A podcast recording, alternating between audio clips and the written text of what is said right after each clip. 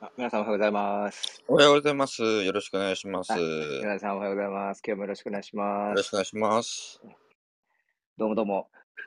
今日、えー今日ちょっとですね、私があの、マイクを、うん。マイクのケーブルを忘れてしまってですね、はいはい。あの、ちょっと別の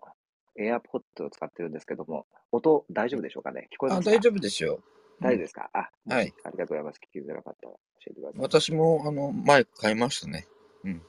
あ、そうですか。よく聞こえますよ。ありがとうごはざいまい。す。はい。とうこさんおはようおごはざよいうございまます。す。どうも、よろしよくお願ろいしします。さゆくりおさん願おいはようございしまます。す。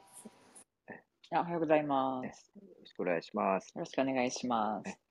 参加者の皆様、今日も朝早くからね、たくさんの方ありがとうございます。よろしくお願いします。はい、えーね月曜日ということで、あの、また週末ですね、いろいろな動きがあって、えー今日もちょっとどこからお伝えしていいかわからないぐらいたくさんあるんですけれども、えーね、皆さん、あの、大丈夫でしょうか？結構ね、さん週目に入り、ニュースずっと見ててですね、あの、心苦しくなったり、こう、いろいろとね、気分がどんどん暗くなっていっちゃったりする方も多くいらっしゃると思うんですけども、なんとかその辺ね、心身のバランスをとって、ぜひ正しい情報をね、えー皆さんこちらでシェアして考えていければと思ってます。はい。えーね、皆さん、週末にかけていろんな情報を今日もですね、えー多くう寄せていただきまして、参加者の方からも、あの、寄せていただいて、あの、紹介ですね、えーコメントをご紹介させていただければと思ってますけれども、えー今日スピーカーの方からはですね、えー今日さゆりさんからは、ロシア人の生活、今一体どうなっているのかと、ね、あの、ウクライナの方々の、えー様子というのは、今よく映像で目に目にすることも多いですが、えーロシア人の方たちの生活一体どうなっているのかっていうのを ビービーシー のこうリポートを、こうえーであり、そであった ビービー、えーリポートを解そ説うしてでいすただくね。といはうこい。とでそうすでね。すね。ビービーシー のはい。方、戻りましたからね、一回。ロシアから一あ、回活動停そう止でしすて、ね。うん。うん、まねた今、活動再開しておりますので、そのあたりをちょっとお話ししたいと思いあ、ます。よろしくお願いします。本当で、とにうこ、うん。勇気がありますよね。そういう意味で。なんか、すごく頑張っている感じが。あ、本当でなするほね。ど。はうい。ん。ぜひぜひ、えーお願いします。とうこさんからはですね、えーある女性記者が考えたということですかね。じょ4そう歳です。のは子い。供さんに戦争を教えるべきかどうか、あ、どうやってい教やえいるや、のか教と。えるべきかではなくてですね、うん。どう語るかですね。どう語るはい。か。うん。はい。あの、これ元ロイターの吉田真由さんなんですけども、はいはあい。の、やっぱりずっと気になっていたのがですね、やっぱええ、報道の仕方とか、語りの仕ええ、方っていうのがですね、うやっぱりん、なんかこう、難しいなっていうのと、あとやっうぱり、ん、なんだろうな、あの、これある研究者の方がおっしゃっていて、うあん。の、戦争の語りを日本は知らないっていうのがあってですね、あの、おやっー、ぱり戦争を、なんていうのかな、語るときは、このうん、戦争を今後起こさないようにするように語らなきゃいけないんだっていうのがあって、うん、なんかうそん。れがね、なんかできてないっていうような指摘があって、私ずっとそれが気になってたんですよね。で、やっあぱりどうあ、報道するのか、う戦争ん。の語りに巻き込まれてはいけないっていうふうにその方がずっとおっしゃっていた。すごくそれってなんか共感するなと思っていて。うで、それにん。関して前に皆さんがね、せっかく報道して伝えてほしいということで、命がけで報道するものなのに、やっぱりう残ん。酷なシーンだと切り取らなきゃいけないのかってすごい疑問に思ってらっしゃったじゃないですか。で、まあはそい。れに、あ、とそうこれさん、に、ちその子あ、ちょ供、っとお、あ、はい、大丈夫あ、か。音声あ、がはちょい。っと今途切、途切れてしまいましはた。い。はい。あの、それに関してね、あの、せっかく報道したものを子供が見るからといって切り取らなきゃいけないのかとか、子供にうはん。ね、どうじゃあ伝えるのかっていうことをおっしゃっていたので、ふとこれが目に留まったので、ちょっと今う日はこのん。話をさせていたうだきたいと思いまん、なす。るほど。はあ、い。これ、よ吉田真由さんの、はい。お、あれ、あの、書いた記事記か事なっんていうかね、イでンすスね。タグえラえ。ムで彼女がね、発信してるんですね。ああ、そうなんですね。はうんい。うんうん。あ、ぜひぜひ、私も吉田真由さんは、あの、個で、人的に私ももあ知ってまのすので。別の記者のネットうワークとん。かにあのでそう精です力的ね。に活動されてますあ、けれど女そも、性のイ記は者い、のネッ Instagram トで。ワーうクも立ちん。上げられはましい、たあ、ね。そうなんですか。すごい。あはの、い、はい、まゆぜひさん。お願いします。お子さんもよんさいになったのかかな。よんさい、よんさい児に語って聞かせたっていうふうに書いてありました。はい。そうか。子育て頑張りながらね、ジャーナリストとして活躍されている吉田麻衣さん、ね、ぜひ後ほどインスタグラムのお話聞かせてください。はい。はい。それから米田さんからは、今日はロシアがですね、はい、メタの操作をいよいよ開始したという、そうですね、はい、ね、えー、動き、はい、それから、えー、まあロシアの富豪たちによるプーチンへの警告というようなお話をね、はい、えー、解説いただけるということで、よろしくお願いいたします。フライングして、昨日喋ろうと思ったら、昨日日曜日でした。米田さん、昨日ね、あのー、準備、ま、準備万端でご連絡いただいてすいません。曜日感覚がなくなっちゃっても、ね、時間と空間を超越する、ね、はい、米田さん、いつもありがとうございます。はい、ありがとうございます。はい、ひろこさんは、えー、今日は、えー、中国のですね、この一帯一路ですね、これが一体このウクライナ、ロシア情勢によってどう影響を受けるのかという、これも興味深い、はい、えー、フランスのルモンドによる分析ということですね。はい、ありがとうございます。うん、あの、そうなんです。中国、あの一帯一路にものすごくあの投資してまして、で、あのロシア支持を表明しているというこの中国を東欧諸国がどう見るかということ、すごい注目されているので、ぜひ紹介させてください。うん、よろしくお願いします。うん、はい、はい、こちらこそです。楽しみにしています。よろしくお願いします。はい、えー、ではじゃあ私から冒頭をですね、えー、ざっくり週末の流れも含めてお伝えしたいと思います。えー、とてもちょっと全部の要素をカバーできているわけではないですし、あとちょっとカタカナの読み方とかですね、あの英語でよ私がこう情報を見たもの、読んだものに関してはあの正確な表記ではないかもしれませんが、ちょっとご容赦いただければと思います。えー、まずですね、やはり一番気になるのはそのポーランド国境に近い、えー、町ですね。えー、あのポーラ、ポーランドの国境からにじゅっキロぐらいにある軍事施設、これをですね、ロシアが攻撃しました。えー、まあ、あのー、ヤホリフ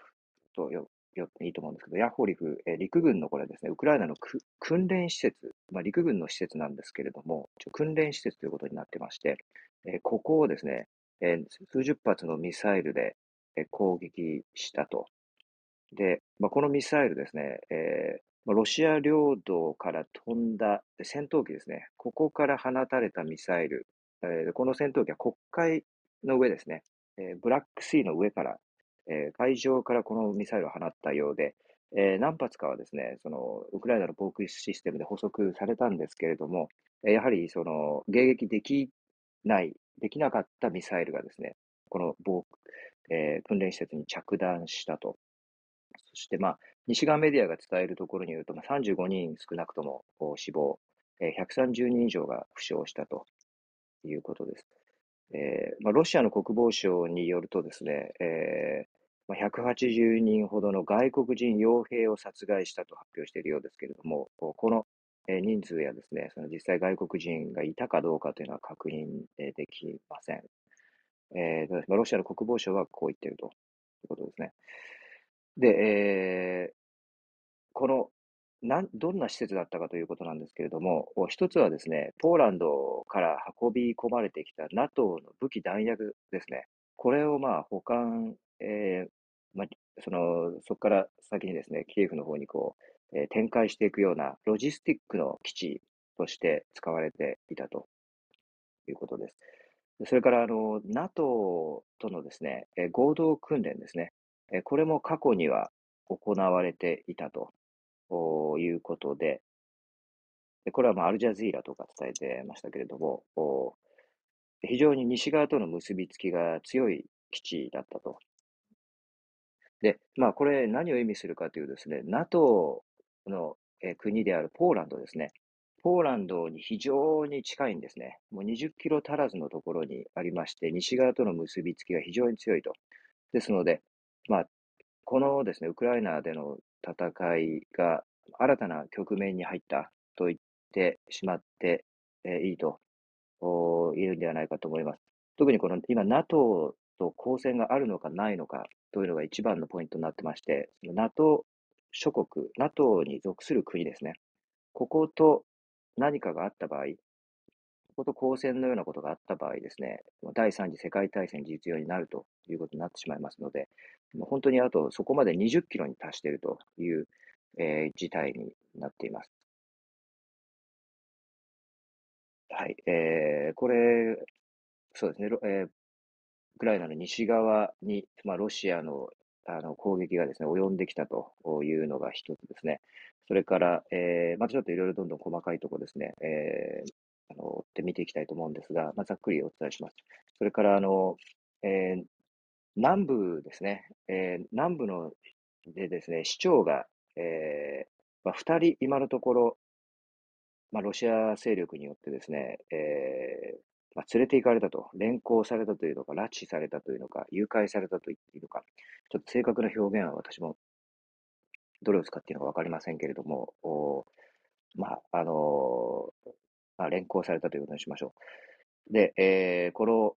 ひ一つの都市ではですね、えーメリト、メリトポリですね、えーメリトポリという都市、それからそこからごじゅっキロ離れた、えードニプロルドネという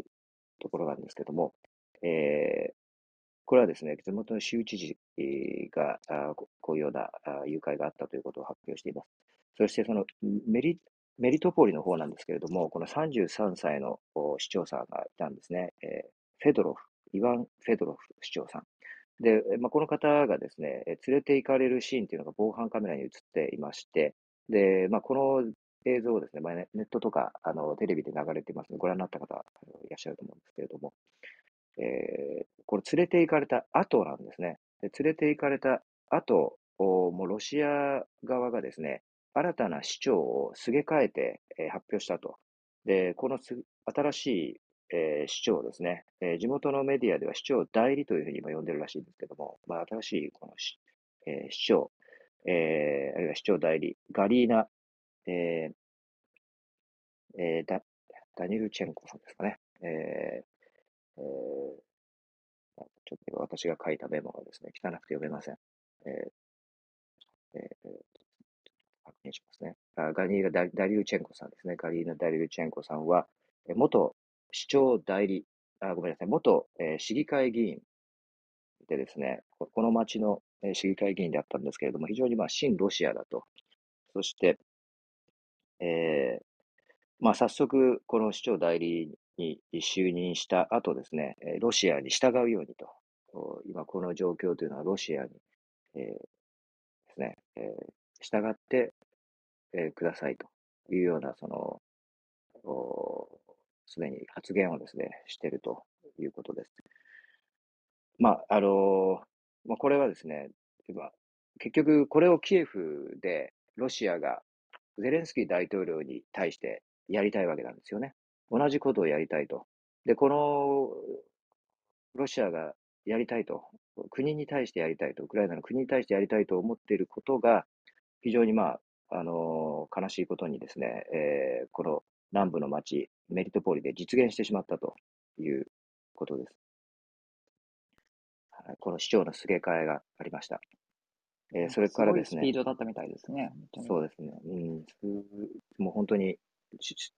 えーなんですかね、これ、拉致、えー拘束されてからうん、何よんじゅうはちじかんぐらいですかね、本当にいちにちふつかで行われたようなあのすげ替えでしたし、でさうすんでにもうこの元さんじゅうさんさいの男性のね、えーフフェドロフ市長は、えー親ロシア勢力にですね、えーテロ罪でもう起訴されているということです。うんはい、非常に気になります。はい、本当ですそれ、ね。うん、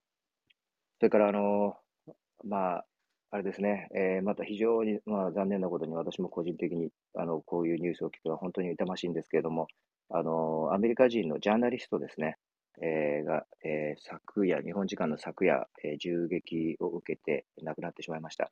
えーごじゅういっさいのですね、えーブレント・ルノードさん、えーまあ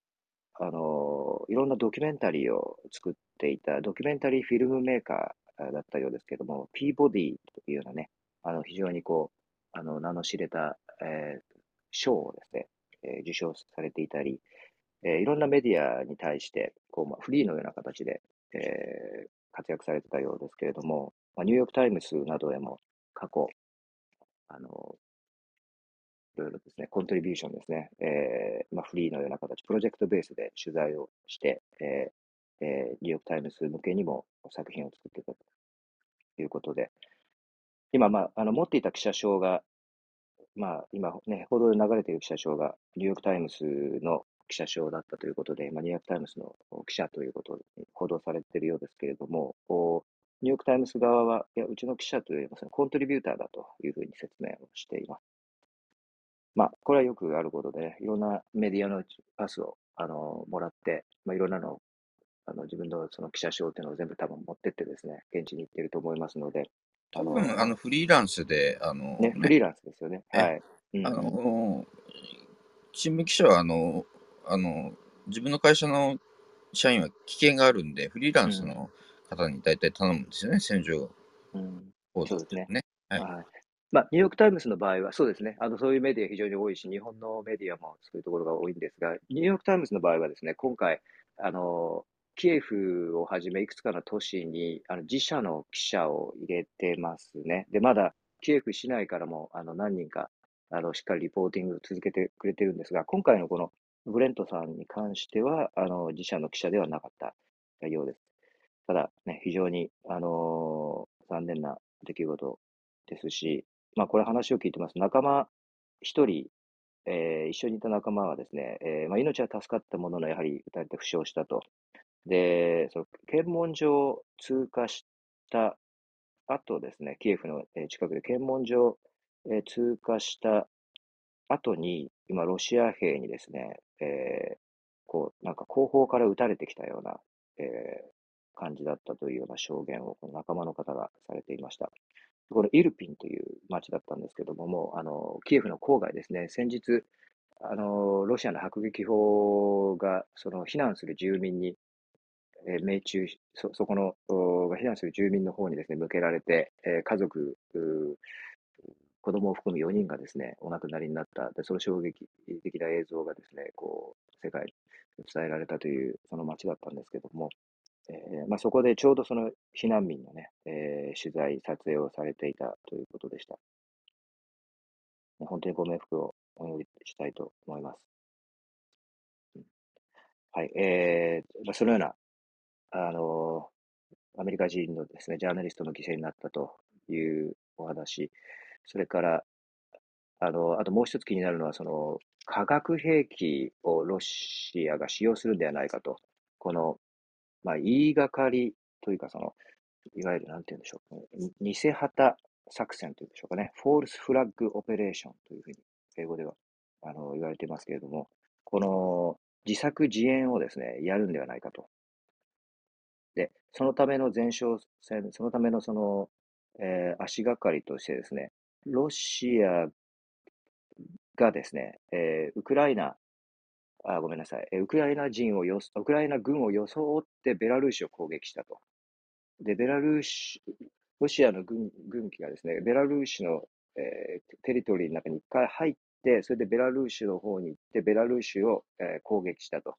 えー、このようにそのウクライナ軍が、えー、発表しています。で、あのこれはアメリカの情報に基づくものだと思われますけれども、えー、このようなですね、えー、ことを、オペレーションを、不可解なことをロシアがやっているので、まあ、アメリカ等はですね、えー、これは、これを口実にですね、ウクライナがこんなことをしたんだというようなことでですね、えー、まあ、あの、ベラルーシを参戦させる、参戦させるための口実を作っているんではないかというようなのが、えーこの、まあ、言いがかりの懸念の一つですね。で、もう一つはですね、あの、化学兵器をウクライナ国内で作ってるんじゃないかと。で、こういうようなこともずっと、あの、えー、国連の場でロシアが正式に、えー、あの問題として持ち上げてきましてですね、これも、あの、アメリカ、非常に、ウクライナ非常に懸念してまして、まあ、こういうことでですね、その彼らがセンス、これを化学兵器を彼らが作ってたから、それを自分たちの身をですね、それから守るために先制攻撃したみたいな形で、え自分たちがロシアがウクライナ国内で化学兵器を使う口実とするんではないかと。えこのようなですね、そのまあ、口実作りですね、が非常に、えー、進んでいる、まあ、アメリカが先立ってこういうことをやってる、こういうことをやってるって、また相変わらず、あのー、情報をですね、どんどんどんどん 先, 先に出しているんですけれども、でまあ、それで、そのまあ、ベラルーシはですね、えー、ロシアを、まあ、牽制しているという状況ではありますけれども、まあ、いつその化学兵器が使われるのか、あるいはベラルーシがですね、何かのきっかけで参戦しているか、その辺も非常に今、気がかりなポイントになっています。そしてこの偽情報ですね、もう次から次にですね、そのフェイクニュースが、あのー、作られてで、ロシア国内で蔓延してですね、えー、もうウクライナの戦争そのものというのがフェイクだというふうに思っている方たちが非常にロシア人多くいらっしゃる。で、えー、これをですね、で何をもとに、えー、そういうふうにそのウクライナの戦争が全く起こっていないんだというふうに言えるのかというと、やっぱりその国営メディアが、これは全部あの、あの、あの、あれですね、えー、俳優によるものですとかね、俳優がやってますとか、この銃というのは全部偽物ですとかですね、えー、過去のその エスエヌエス とかに使われていた全然戦争と関係ないものをあの切り張りしてですね、えー、ウクライナ戦争起こってないと、全部それあの、俳優がドラマでやってるんだとかですね、やってるわけなんですね。で、この辺の検証、ビービーシー、イギリスの ビービーシー などが非常によくやってますので、で今日ちょっとこれをお伝えするのはちょっと時間がかかってしまうので、また後日ですね、えー、今週後半にもあのフェイクニュース分析の専門家の、あの香港大学の梶本正人さんなどに、えー、参加いただいてですね、このあたりちょっと、えー、詳しく見ていきたいと思います。ちょっと今日は、えー、このあたりで私からは、えー、以上にさせていただきますので、はい、よろしくお願いします。確かにその話すごいですよね。あの寺島さん、浅見さん、このルームにも入っていただいてた方がツイートもされてて、うん、やっぱり同じようなことを言ってましたね。すごく長年のロシアの友達が全く自分の言うことを信じてくれない、うん、もう彼女とはなんか話すことはないかもしれないっていうふうに、うん、全てのそのウクライナ人がこう死んでるとかっていうことに対してはそんなことあるはずはないっていうふうに言ってたということで、うん、やっぱりあの、ね、ウクライナのあウクライナごめんなさいロシアの方って、うん、そんなにこう海外の情報に精通してる人もいるわけではないですし、ロシア語のニュースだけを読んでると、うん、やはりそうなってしまうというようなことで、うん、そうですよね。嘆きのツイートを見かけて、ちょっと悲しい気持ちになりましたね。そうですよね。見てるものが違うと、やっぱり考え方がひゃくはちじゅうど変わっていくっていうで、そこのギャップが埋められないと。これはね、在日ロシア人の方とか、あのー、もうね、同じようなことをおっしゃってますね。ね、あの親戚、話が通じない、うん、親戚に電話をしてもね、全く説得できないっておっしゃってたのは結構衝撃でした。うん、ただまあ、うん、なんていうのか、アメリカでも結局トランプ政権の時にあれだけフェイクニュースが蔓延して、はい、まあ、国が二分されるようなことが起きましたよね。でアメリカの人は何の制限もないわけですから、うん、やっぱりこのこの分断ってね、特殊、特殊な状況だとは全然言えない、本当に日本でも全く起こりうるものだなと、はい、いつもそのそれを見るたびに思いますね。全くそうですね。本当にこの、うん、大防衛発表みたいなものがね、うん、あの今のソーシャルメディアによってさらに加速されてしまっている、残念ながらあのそのような傾向があのもあの、ね、一つあります。あと国営国営メディアがそれをやっているというのがやはりあのかなり、えー、そうなんか信憑性が高いと思わせてしまうようなところでもあるのかもしれませんね。その辺ちょっと深掘りしていきたいと思います。そうですね。はい。はい。ありがとうございます。えっと、じゃあ私の方から、えっと、今のロシアはどうなっているかというお話をさせていただきます。はい。ね、お願いします。結構、ウクライナの情報性っていうのはね、逐一結構皆さん報道されてるんですけれども、うん、えっと、ビービーシー の記者がですね、ロシアのモスカ、モスクワにいるんですけれども、モスクワでいろんな方にインタビューをしています。うんでですねまあ、全体像としては、そのロシアの状況っていうのは、消費者物価数、うん、指数が にてんにパーセント、その最初のにしゅうかん、うん、最初の週ですね、最初の週に上がりまして、はい、特にあの値段がですね、やっぱり食料の値段がすごく上がっているということがあります。うん、で、薬は、まあ、制裁の対象では今ないんですけれども、はい、例えば船会社とか、そういう物流のサービスを止めておりますので、いずれ影響が出てくるのではないかというような指摘があります。うんでえー、とひとり、モスクワの住人のダリアさんという方にあの ビービーシー の方がインタビューしてるんですけれども、はい、まだその食料品のその店のですね、棚が空になるっていうことは起こっていないと。でもうん高くなっていると。例えばにがつはつか、ごせんごひゃくルーブル、えー、約ごじゅうななドルですね、アメリカドル、まあ、ろくせんえんきょうぐらいかな、ぐらいだったものが、今はっせんルーブルになっていると。ごせんごひゃくルーブルだったのがはっせんルーブルになっているということで、まあ、ろくせんえんぐらいがきゅうせんえんぐらいになったっていうような感じ な,、うん、なんでしょうか、うんうんうん。あと、牛乳は倍になってますね、過去にしゅうかんで。それから、うんうん、砂糖とかシリアルの値段も にじゅっパーセント アップ。うん、というふうになっていて、あとはまあその上げないっていうようなことをまあ約束した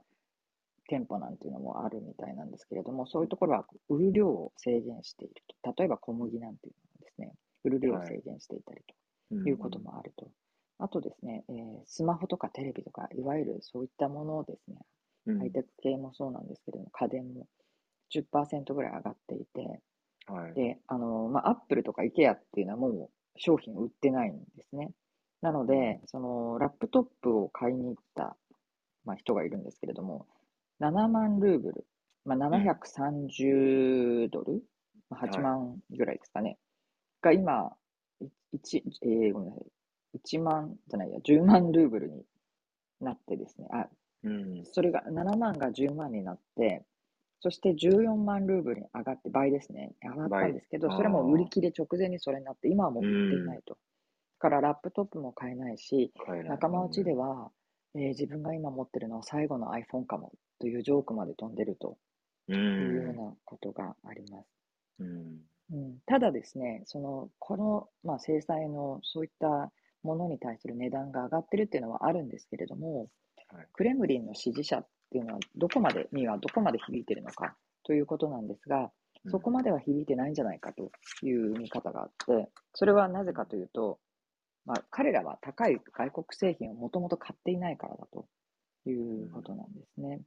クレムリンの支持者にはですね、そうですね、クレムリンの支持者、うんまあ、そのプーチンの支持者ということなんですけれども、うん、なので物価はじわじわと上がっているんですけれども、そこまで今その品薄に、品薄にはなってるけれどもな, なくなっている状態ではないというところを、まあ、ちょっとあのお話をされてました。ただ、まあ、スイフト の状況でお金のやり取りができないという外国送金とかですね、できないという状況がかなり厳しくなってまして、例えば語学学校とか、まあ、先生方の給料が払えないとかですね、あと、ズーム レッスンみたいなのを結構海外の人にしてたらしいんですけれども、うん、その生徒さんからお金がもう送られてこないと。なので、このビジネスも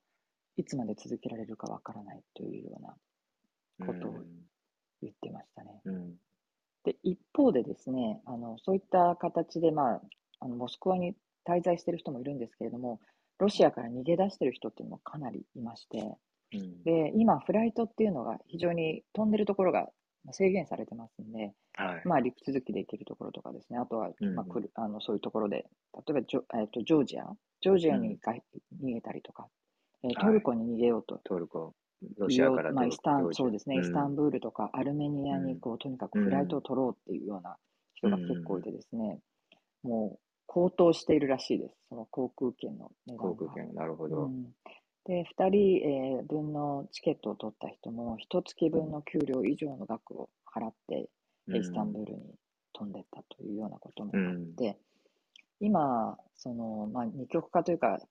国を離れられない人はそうなんですけれども、うん、テック業界の人とかですね、いわゆる、はいえーまあ、高度、高度人材っていうんですかね、高度技能人材の人たち、はい、例えば、まあ、リモートワークができて、すごい仕事ができる人、うん、世界中で仕事ができる人たちっていうのが、どんどんロシアから流出しているというふうになっているようです。そうですね。はい。なので、まあ、これがどんどん加速すると、もちろんその物の値段だけではなくて、ロシア自体のそのいわゆるそういった人材もいなくなってしまうんではないかなという、うん、で皆さんやっぱりそのいつ国境が閉鎖されるかとかですね、うんうん、もうあの昔のロシアに戻ってしまうんじゃないかっていう恐れが非常にあるということで、うんうん、あの一般的な人たちはあのそのプーチンさんの言ってることを信じてるっていう人もいるんですけれども、一方で海外との接触があったりとか、そうやってあの目を海外からの情報を、まあ、キャッチしてる方っていうのはどんどんロシアから逃げているとというようなことです。う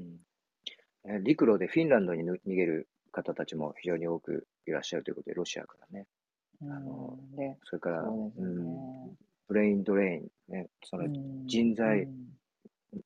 の流出というのもね、これからさらに深刻化するんではないかと思われますし、ロシアの、ね、国自体があのどんどん弱体化していくんではないかという見方もかなりありますよね、今後。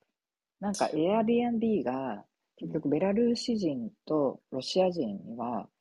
宿を貸さないっていうホストさんが結構増えてるらしいんですね。なんですけれども、結局そうやって逃げてきた人は、いやそういうことは言うけど、うんあまあ、要するに Airbnb はそんなロシア人がバケーションに来るなんておかしいと、自国の、うん、自国でデモでもしろみたいな感じで言われているらしいんですけれども、だから、まあ、その反政府活動とかもっとしっかりやれっていうような形で言われてるけど、うん、そうやって逃げてきた方たちっていうのは、いやそうは言ってもね、別に私たちはバケーションで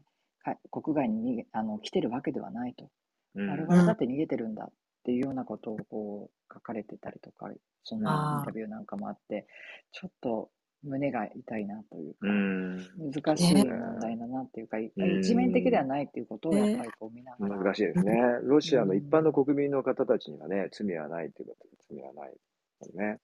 まあもともとあのーシリコンバレーの、ね、テック業界で働く日本人の方とやっぱり戦争になってからクラブハウスとかで話したんですけども、もともとすごく多いあのロシアプーチン政権が嫌になってこう逃げてきてシリコンバレーで働くってすごく多いんだそうなんですね。うん、ロシアの人にはすごくシリコンバレーの中ではたくさんいますよみたいなことをおっしゃっていたので、そうするとね、友人とか知り合いがそういうところで働けてるなら自分も大丈夫って絶対思いますよね、そういう方はね。ね、とまあ、支援という意味では、ね、あの先ほど Airbnb の話ですけども、あのもう本当一般の市民の方もそのポーランドなどにおいてはあのどんどんどんどん宿をウクライナの、ね、あの避難民の方に貸していて、そのポーランドの方たちの、ねえー、心の温かさというのがものすごく今世界中に、ね、伝えられてますよね。そうですよね。うん、私からは以上です。はい、なんか今手を挙げられている方いらっしゃいますけど、紙飛行機でそうですね。はい。送っていただきメッセージで、はい、お願いできればと思います。はい、ありがとうございます。はい。はい、えー、え、すいません、ありがとうございます。じゃあ、えっ、ー、と、えっ、ー、と、どうしましょうか。えっ、ー、と、とおこさんの、おえー、ジャーナリストが、この、はいはいねえー、戦争の話を子どもにどう、えー、伝えているかという話いきましょうか。はい、あの、まあ、本当に戦争の報道ってね、難しいなとずっとこれが起きてから考えていたんですけれども、やっぱりどうしてもこう片方の国をの英雄を褒めたたえて、あのね、うんこれぐらい勝ちましたみたいな感じになりがちになってしまうんですよね。で、私日本と海外の報道って、日本の報道ってそんなに今遅くないなと思うんですけども、やっぱりあの深さとか、それからまあ記者の方たちのこの分析見解みたいなのが、やっぱりヨーロッパの方たちは長年こう複雑なバランスの中でいるのでうまいなといつも思っていたんですね。やっぱりその辺ちょっと秀でてるところがあるというかね。なのであのすごくこのルームで海外のニュースを聞くのは勉強になるなと思ってはいたんですけども、まあ、その皆さん本当に戦争をね、どう語るか伝えるかということが次の戦争を防ぐわけですね。とても重要なところだなと思っています。で、このよんさいの長男に、えー、この元ロイター記者の吉田真由さんがですね、はいえー、ウクライナ情勢についてあの、まあ、ふたりで話し合うっていうことをやってみたと。やっぱりこれ本当に難しいんですけど、やっぱりこの戦争って何っていう長男の質問から始まった平和教育として、うんうんえー、ジャーナリストとして説明を工夫したり注意した点を記載してみましたというので、これはあのインスタグラムに結構長い文章を書いておられるんですね。はいで、幼児向けの説明の仕方の記事ってやっぱり探したけどなかったそうなんですよ。で、まずこのよんさいの子に戦争って何って聞かれたことから始まっていて、で、まとめとして一番重要なのはですね、やっぱり差別につながる国単位の悪者を作らないと。なんかここは悪い国の人だからこの国の人はみんな悪いんだよとか、そういうことをしないということですね。それから分かりやすいように身近なもよものや人に置き換えること。うん、それから全ての説明にやっぱり分かりやすいように動画を使うということですね、うんうん、戦争と平和の概念をまず知ってもらって、まあ、自分が今は安全な平和な環境にいることを理解するということです。これはあのもう戦場になってしまっているウクライナやね、それからまあ今ロシアの、ね、逃げ出している方もいらっしゃるということなんですけど、その方たちにはもう当てはまらないということはあのぜひご留意いただきたいと思うんですけれども、まずあの不安を覚えないように、まあ、自分は平和な環境にもいるんだよということを理解してもらうと。で、まあ、よんさい児にはここ、このにてん、戦争と平和を知ってもらうのと自分が今平和にいるっていうことを教えるっていうのはとても大事だとおっしゃってました。で、例えば工夫した点としてはですね、あの身近なものや人に置き換えると。で、あの例えばロシアは例えばこう例えば何でしょう、アメリカンスクールとかだったらこうあのいますよね、ロシア出身の先生とかね、はいはい、で〇〇先生が生まれた国だよとかね、うん、でウクライナは絵本の手袋ができた国、うん、あのウクライナの絵本で有名な、ねうんね、あれねすごくいいのがあるんですよね、うん、そう、うん、それから食べ物だったらね、これこの食べ物はどこの国の食べ物だよとか、スポーツ選手の誰々さんは ど,、うん、どこの出身なんだよとか、だからまあ歴史とかじゃなくて、まあ、まずそのこことここが戦っているけれどもこの国というのをあの概念として教えるということですね。うん、でそれからですね、やっぱり結構あの画像ニュースの動画はまあ見せているということなんですね。同い年くらいのウクライナの子どもたちや破壊されてしまった学校のニュース動画というのを見せているそうなんですね。で散らかってる本がたくさんあるけど、ここはあの学校だったんだよとか、あの荒野で遊んでる子どもたちを見ながら、あのここには本当は公園が前あったんだよ、戦争でこうなっちゃったんだっていうようなことを教えると。でそれから、えー、身近な男性、大人の男性とまあ、パパですよね。パパと戦争の関係を説明と。で今はパパと一緒に遊べるけれども、これはやっぱり平和だからなんだよと。身近な男性、パパやおじいちゃんと戦争になったら、パパたちがあの行ってしまったら会えなくなるかもしれないと。まあ、こういうふうにやってるんだけど、やっぱりこの一番注意してるのは特定の国を悪者にしない。これはジャーナリストだからこそ差別につながるこの視点は絶対に死守しない。こっちの国が悪いというような説明をしない。やっぱりその前者の説明をすると、その国の出身者にもし出会った時に悪い国から来た子になってしまうからということですね。でそれからロイターは基本的にテロという言葉を記事中に使わないぐらい中立性に気をつけているそうなんです。はいはい、そうですね、そうなんだと思って。そうなんですか。バンパイアがボンベン、そうですね、そういう、うん、あ、なるほど、中立的ね、はい、見たものを伝えるということです、ね、うん、そうですね。だから、まあ、テロリズムという単語が出てくるときはそれは国連等の見解やコメントの引用として出てくるということなんですね。うんうん、なので同じように、まあ、中立性を保つために、えー、そういう説明をしていますと。でただどっちが悪いのと絶対子どもが聞いてくるので、まあ、特定人物を悪い人にするのはあり、ありだと思いますと。この人が決めたんだよとか、悪者を作るんだったらあくまで国単位ではなくて個人単位で考えてほしいと。でそれから、まあ、なんだろう、えー、例えばですね、あのまあ、一気に説明しようとしないとかね。それから、まあ、最終的にじゃあ長男はどういうふうに理解したかというと、戦争になったらパパに会えない、ママや弟もあの見つからなくて僕は一人でみんなを探すことになったら嫌だと。学校が穴だらけになったりするのは嫌だと。で戦争はやめないといけないよねと自分なりに消化してくれて、まあ、正直よんさいでここまで消化してくれると、うんなかったので驚きましたと。でただ何日にもわたって本当にずっとそのなぜなぜっていうずっと繰り返しますよね、お子さんって。 そうですね。それに何日にもわたってちゃんと向き合って丁寧にやった結果なんだなと思って、やっぱり一気にはいろんなことを詰め込めないので、あの折に触れてあの長い時間かけてやったということですね。であとこれ私ありがちだなと思ったのが、いちにちめはですね、やっぱりこの男の子だと僕がウルトラマンになってやっつけるとかこう言い出すんですよね。そうすると戦闘モードになっちゃうんですね。あー、そっか。ウルトラマンがひゃくたい来てもあのおじさんは倒せないぐらい強いんだよとか、なんかまあそういった言い方をしたりとかですね。それはあのテレビの中の話だよ、戦争は本当に起こっているんだよと言って、まあ、その時にまあニュース動画を見せたりすると、まあ、とにかくテレビの中と現実をまあ、フィクションと現実をですね分けて説明すると。でそれであとふつかめには剣をみんなが持てば倒せるよって言われたから、もっと大きい剣を持てばいいよって言われたので、みんなが大きい剣を持って戦ったら戦争が大きくなっちゃって、この辺の公園も全部穴が開いちゃうんだよとかね、そういうようなイメージしやすい、なんて言うんでしょう、大きな戦争につながるんだよっていうようなことも言ったということで、うんまあ、本当にあのこのあたり難しいところをあのこういうふうに説明されてるんだなということで、えー、これインスタグラムの記事って貼れるのかな、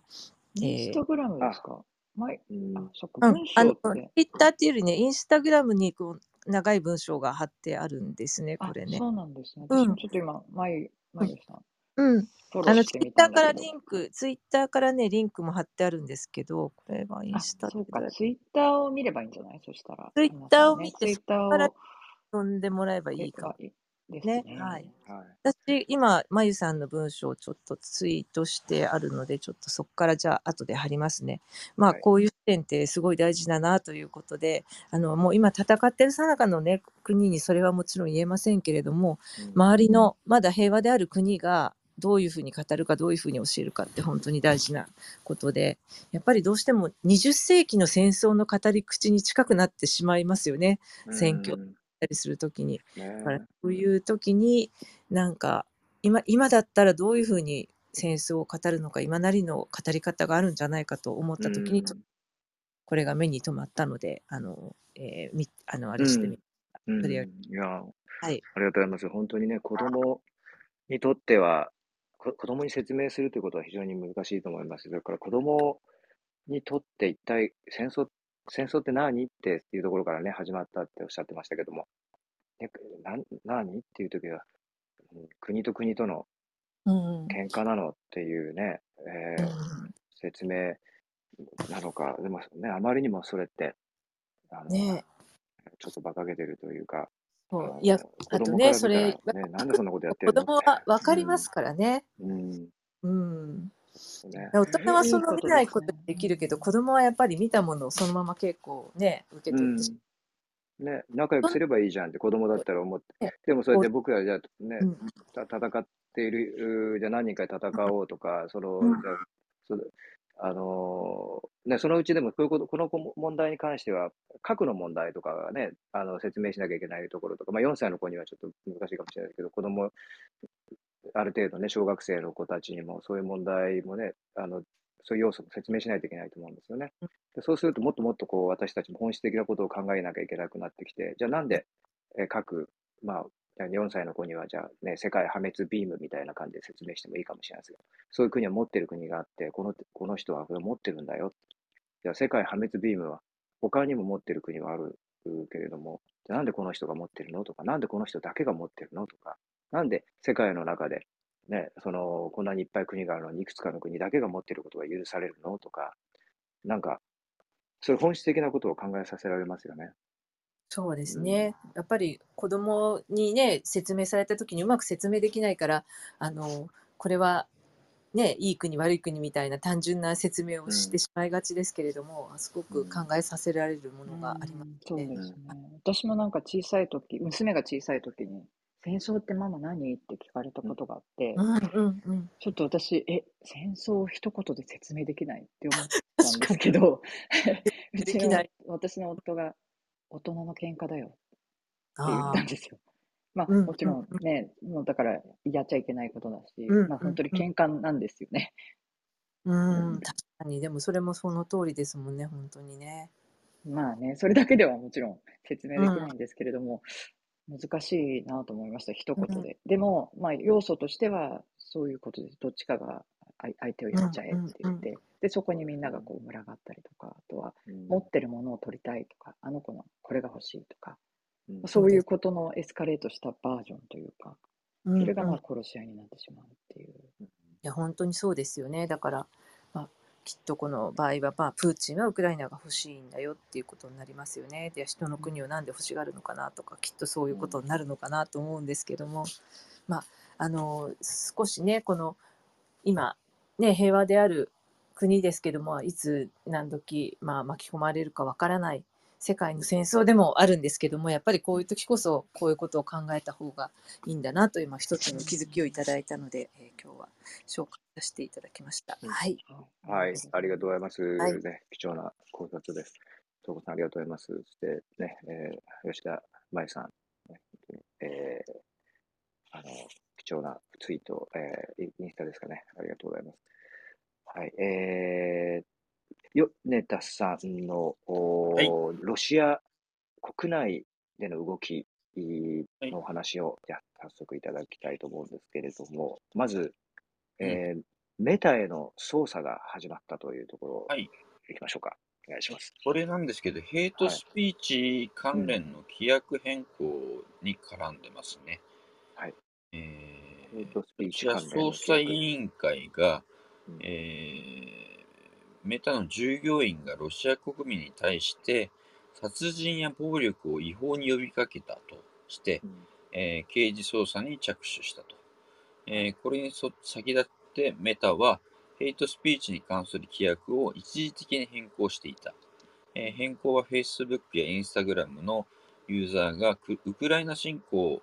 するロシア軍への暴力的な感情を表現することを容認する内容だったということで、うんえー、捜査委員会はメタの従業員がロシア国民に対する殺人や暴力の違法な呼びかけを行ったと指摘ということです。えー、それで、えー、過激主義活動の呼びかけ、テロ活動の幇助など連邦刑、えー、連邦刑法上の犯罪の兆候が含まれていると。あとは、はいえー、とおかの、えー、声明でメタの、えー、規約変更はウクライナ侵攻の文脈以外での暴力の呼びかけを容認するものではないという立場でした。えー、それから、えー、侵攻中のウクライナ侵攻を踏まえ、戦争の影響を受ける人が侵攻軍に対してロシア人侵略者に死をなどの暴力的な感情を表現できるよう一時的に例外を設けたと。これはロシア、えー、ロシアの侵攻に、えー、直面する人々への、えーえー、声、それから表現を守るための一時的な措置と説明。えー、ですので、えー、メタとかインスタグラムで、えー、ロシア批判とか、えー、ストップウォーとか、そういうのをやっていることに対して、えー、ロシアの方が文句を言い出したと。いう感じですね。まあけど当然みんな世界中でやってますからね、もう今。うん反反ロシアストップウォーとか、うんうん、ウクライナに平和とか僕もやってますし。そうですね。なんでこの辺のあの全くその通りで、もう本当にそれ大事な活動ですよね。なんでこのメディア、うん、国によってこのメディアのやっぱりその温度感っていうのがあのいろいろあってですね、その例えばその Google とかその、まあ、Facebook とかがあまりにもそのアメリカ寄りのそうですね、まあ、アメリカの企業ですから、えーえー、うんなんかねそういうあの方針を取ってるんじゃないかっていうのをインドのメディアとかはね結構批判しているところがあって。うんうんはいえー、まずその辺のなんかね、国によってこの、あのウクライナの関連をどう伝えているかって、うんまあ、中国メディアとかも含めてね、また改めて。あのそうなんですよ、今回イン、インドはこのロシア・ウクライナ侵攻に対しては、すごい傍観というかな、中立というかな、うんね、そういう立場を取ってるんですよね。そうですよね、うんで。インドのメディアを見ててもね、あの非常にこう、まあ、確かにロシアによる侵攻は悪いと。だけど、うん、アメリカも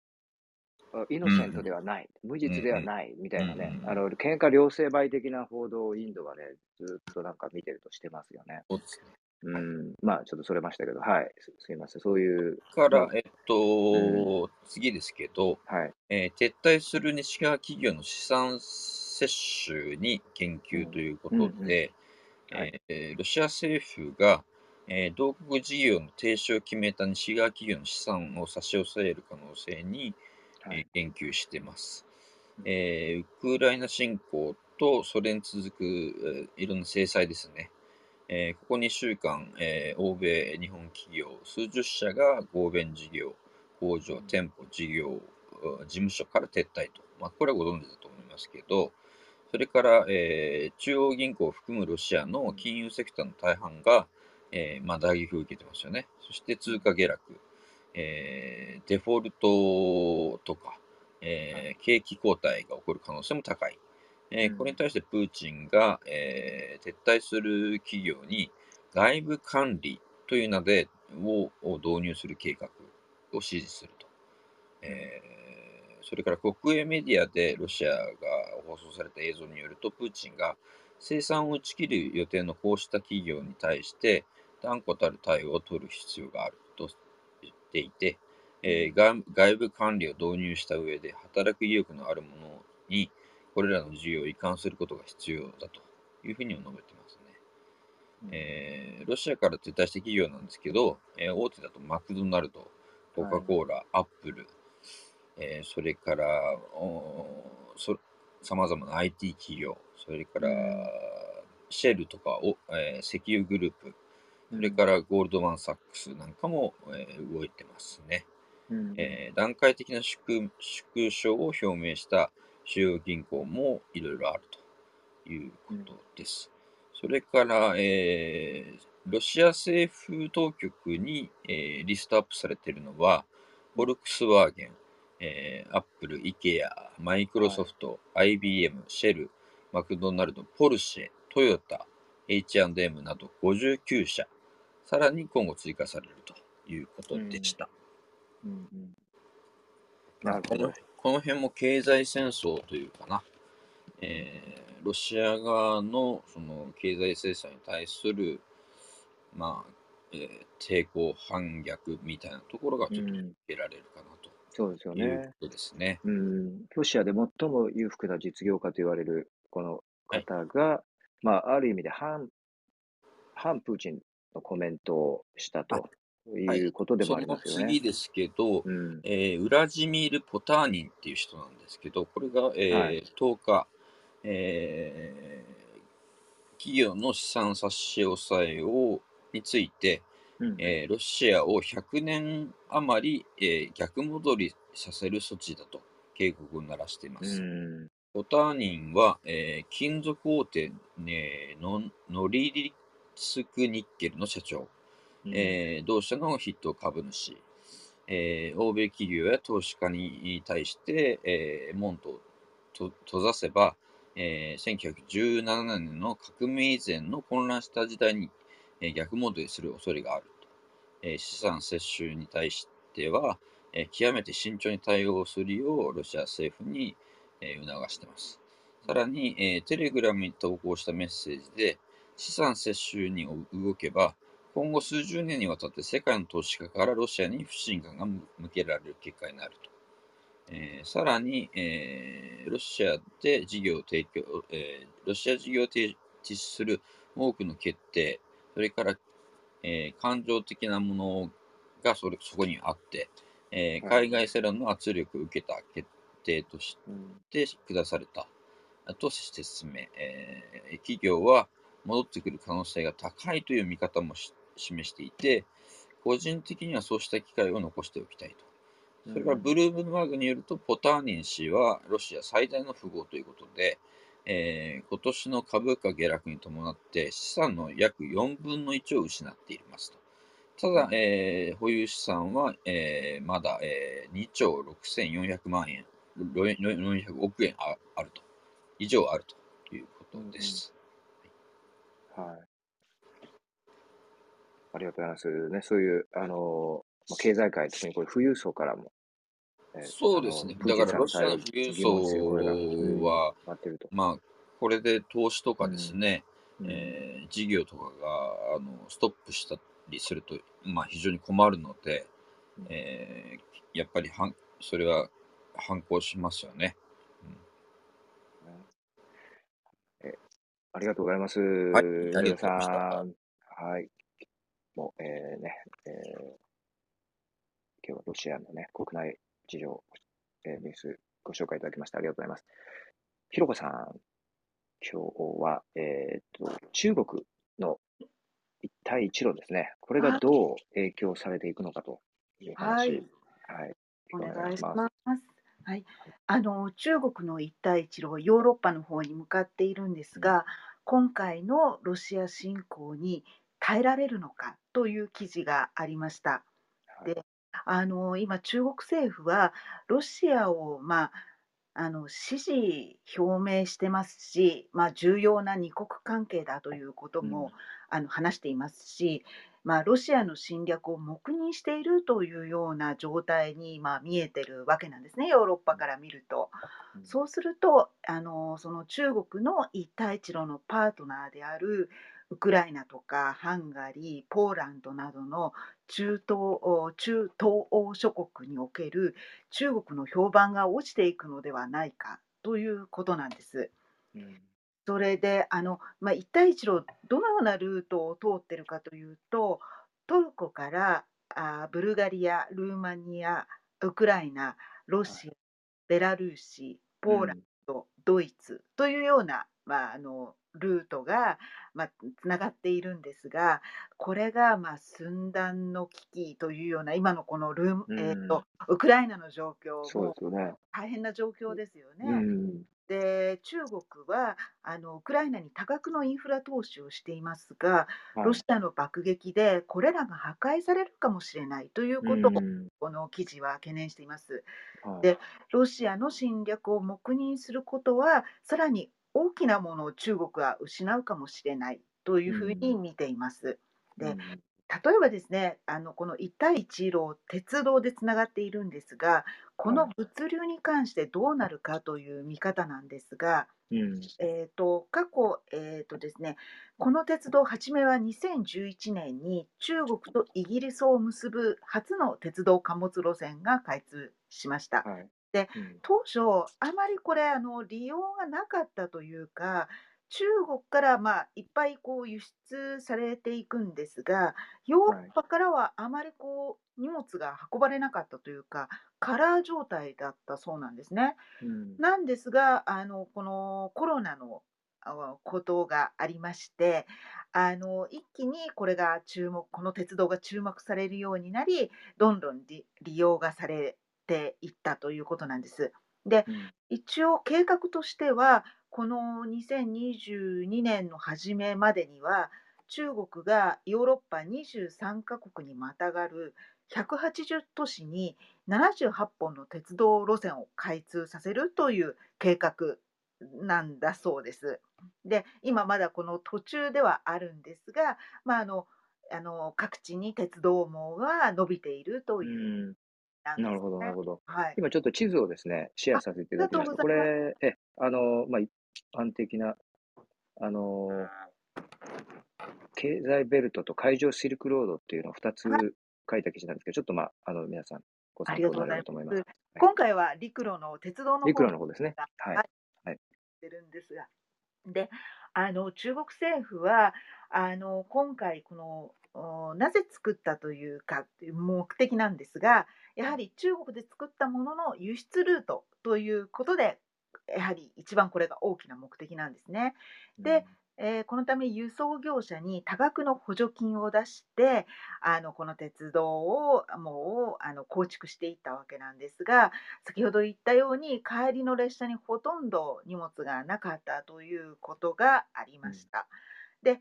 えーとですね、そうそれで、まあ、コロナで見直されたあところだったんですが、は今い。回のロシアのウクライナ侵攻で、これはもう中国にとって大打撃であるというふううに、ん。これあの蘇州にあるシあ西安交通リバプール大学というところが研究しているそうなんですが、このはい。研究者があの中国にとって打撃であるというふううにん。指摘しています。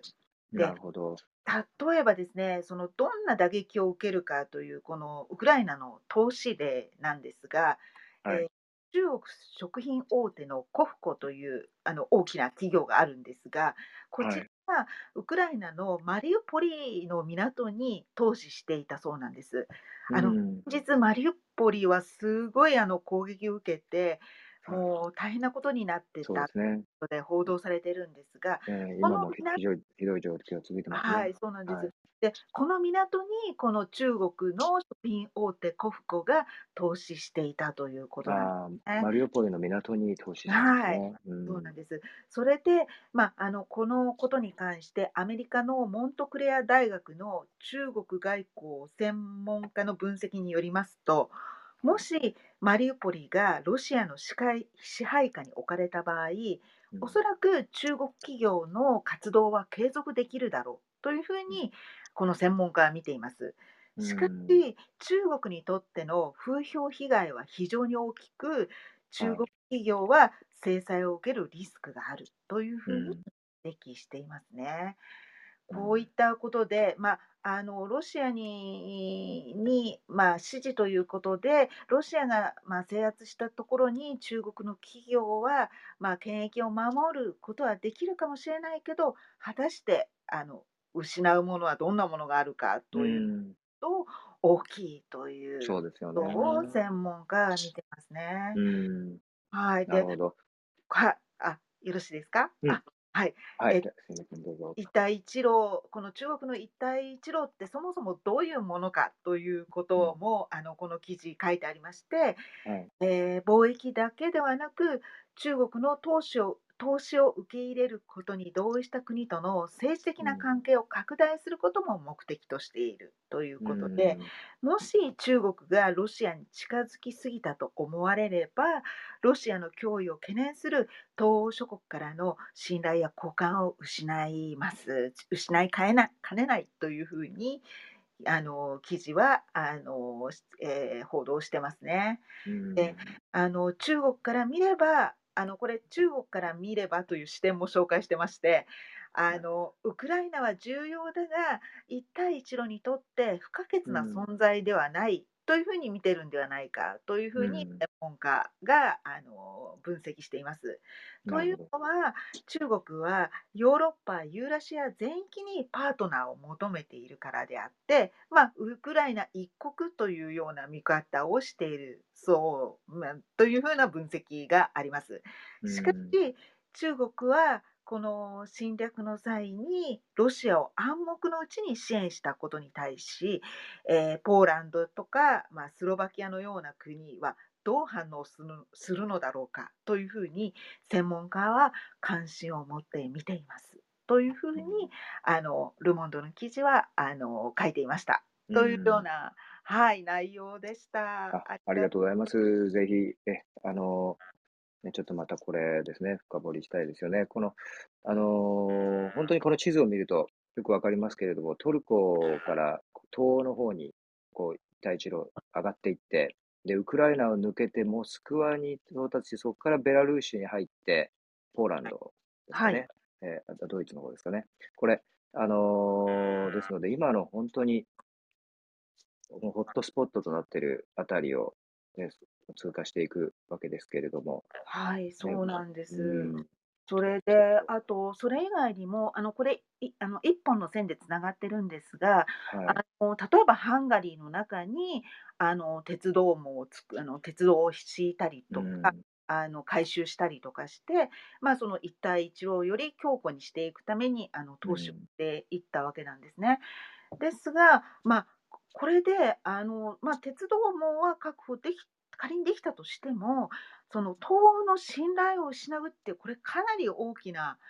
あのデメリットっていうんですか、あの影響があるのうではん、ない、この一帯一路に大きな影響があるのではないかうというのが、ん、まあ、ヨーロッパの見方ですね。ですね。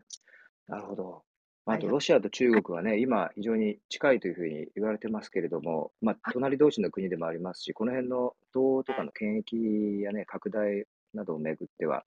まあ、ある意味で、あの、まあ、中国とロシアというのは潜在的には、あの、ライバルであるという見方もありますしね、このはい辺、うん、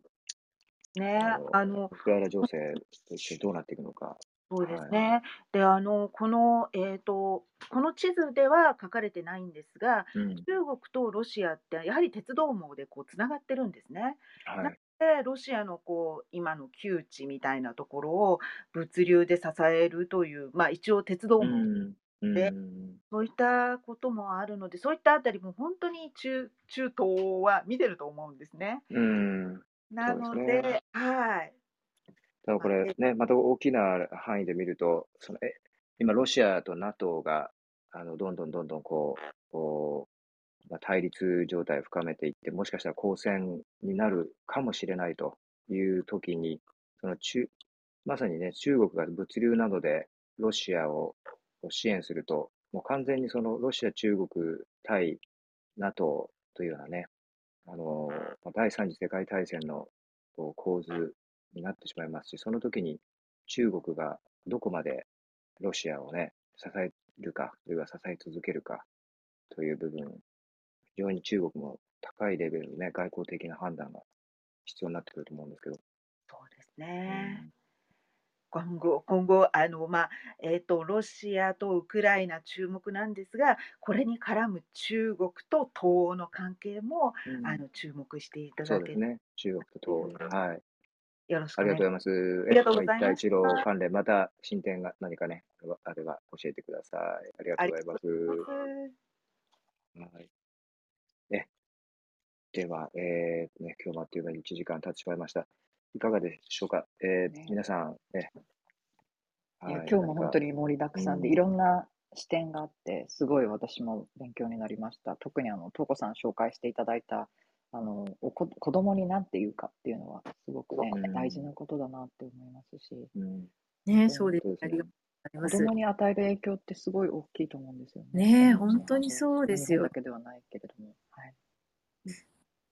やっぱりそうでこうすいうのね。ってね、今まで誰も話し合ったこともないので、う 考ん、えたらですね、まあそういうの、あの今まだ平和ね、な日常だからこそこういうのを話しておきたいなというふうに思っうたんで、ん、うん、あうのん、そうで皆さんすもぜね。ひね、あの何か聞かれた時にちょっとこのことを思い出していただければと思いますうね。ん、はい。あとやっそうぱですりインドね。の視点とか中国のう視点とん、か、あとまあうロシアん、国内の視点とか、やっぱり多面的に見ていかないといけないのかなっていうふうに思いまうすね。もちん、ろん今戦争が始まってしまったんですけれども、うん、そのまあ西側のやつばっかり見てると、やっぱりそれはそれで、私はちょっとやっぱりいびつになる部分があるんじゃないかなうというふうに思いん、ますので。そうですね。そのあたりは私たちもね、あの気をつけながら、その先ほどのインドのメディアのね、あの報道とかを取り上うげてみたん、り、まあ、あと中、中国がですね、やっぱりロシアのニュースをかなり、えー賛美してる。うーあの、やっぱ在日中国人の方とかと聞いてますとですね、で、在日中国人の方、日本のニュースと中国のニュースを見比べてるので、よくわかるってう言うんですけども、ん、うん、全然見てる内容が違うとおっしゃるんですよね。そあの中ー国メディアはやっぱりロシアを賛美してる、もうあの強いと、ロシアはその世界からですね、さんじゅっカ国以上からその義勇兵をですね、えー受け入れて、もうそれだけロシアをサポートしてくれる国が世界にいて、世界はロシアの側にあるというようなスタンスで、えーまあ中国のメディアも報道してるらしいんですよね。うだなので、もうん、全然見てるものが違うってこう、ね、在日中国人のおっしゃってますね。なので、まあ、その辺の、ね、いろんな国のメディア、あー違い、それから先ほどの偽情報ですね、うえーそん、れに基づいていろいろ今、世論が作られているようなところが、もう悲しい現実としてありますので、その辺のファクトチェックですね、えーの話もあのさらにちょっと深掘りしていきたいと思いますし、はい。い今あろいのろと全然、会うん、場でファクトチェックイニシアティブっていう機関がありますよね。日本語にもなって、日本にもあって日本語はにいもなっはい、やってますはね。い。はい。そこが結構あのいろんな発信をしてくれてるので、時々チェックするようにしてまうすね。ん、うで、あん、のうん、いくつか分かれていて、まあ、これはフェイクであるっていうのと、それからこれは逆にあのこの事実をミスリードしているっていうようなジャッジの仕方もあって、あの非常はい。に見ると面白いので、ぜひ皆さんファファクトチェックイニシアティブで探してみてういたん、だきたいと思います。はい。そう、ファクトチェックインシアティブね、に日本の、あのファクトチェック機関ね。それで、まあ、そこと連動している、あの、香港大学の梶本梶さんと本さね、んあね、よの、アくニー出ラてボまとすいうよのね。をね、やってまして、あの、ファクトチェックとも連動していろいろやってますので、今度お話、えー伺いたいと思いますし、あと、イギリスなどでもですね、あの、非常にこのファクトチェック、うーかなり力を入れてやってますし、で、まあ、ビービーシー などでもですね、あの、やってますし、その辺のお話、えー、また改めてさせていただきたいと思います。それからですね、えあのコメントをいくつかいただいてますし、一つ、えーね、最後にご紹介させていただきたいと思います。えー、加瀬さんからね、えー、コメントありがとうございます。えー、今回のロシアが流す情報は国家による最悪のフェイク情報であり、それによる戦争、侵攻の正当化という最悪の事態を助長していると思います。国連はこのような形での戦争を抑えることが設立の趣旨の大切な目的だと思いますが、力の前に機能を、えーえー、機能をしているようには思えません。前線のロシア兵も被害者だと思いますが、ロシアのトップの狂気を抑える手立てはないものなんでしょうか。えー、それから、まあえー、追加のコメントでですね、えーまあ、情報統制はロシアだけの話ではないのでしょうね。日本も太平洋戦争の時の大本営発表や言論統制と権力者の常套手段なのだと思います。えー、正しい情報を自ら選別し対応することが必要になった、必要な時代になったということなのでしょうね。というふうに、あの、カズさんからいただきました。ありがとうございます。ね、全くその通りだと思います。はい。えー、なので、ね、この、えー、私たち、えー、まあ、できる範囲でですね、このようなところを、えー、情報のですね、えー、精査、共有していきたいと思いますので、今後とも皆さんの貴重な情報をね、えー、いつも寄せていただいてありがとうございます。えー、ぜひ、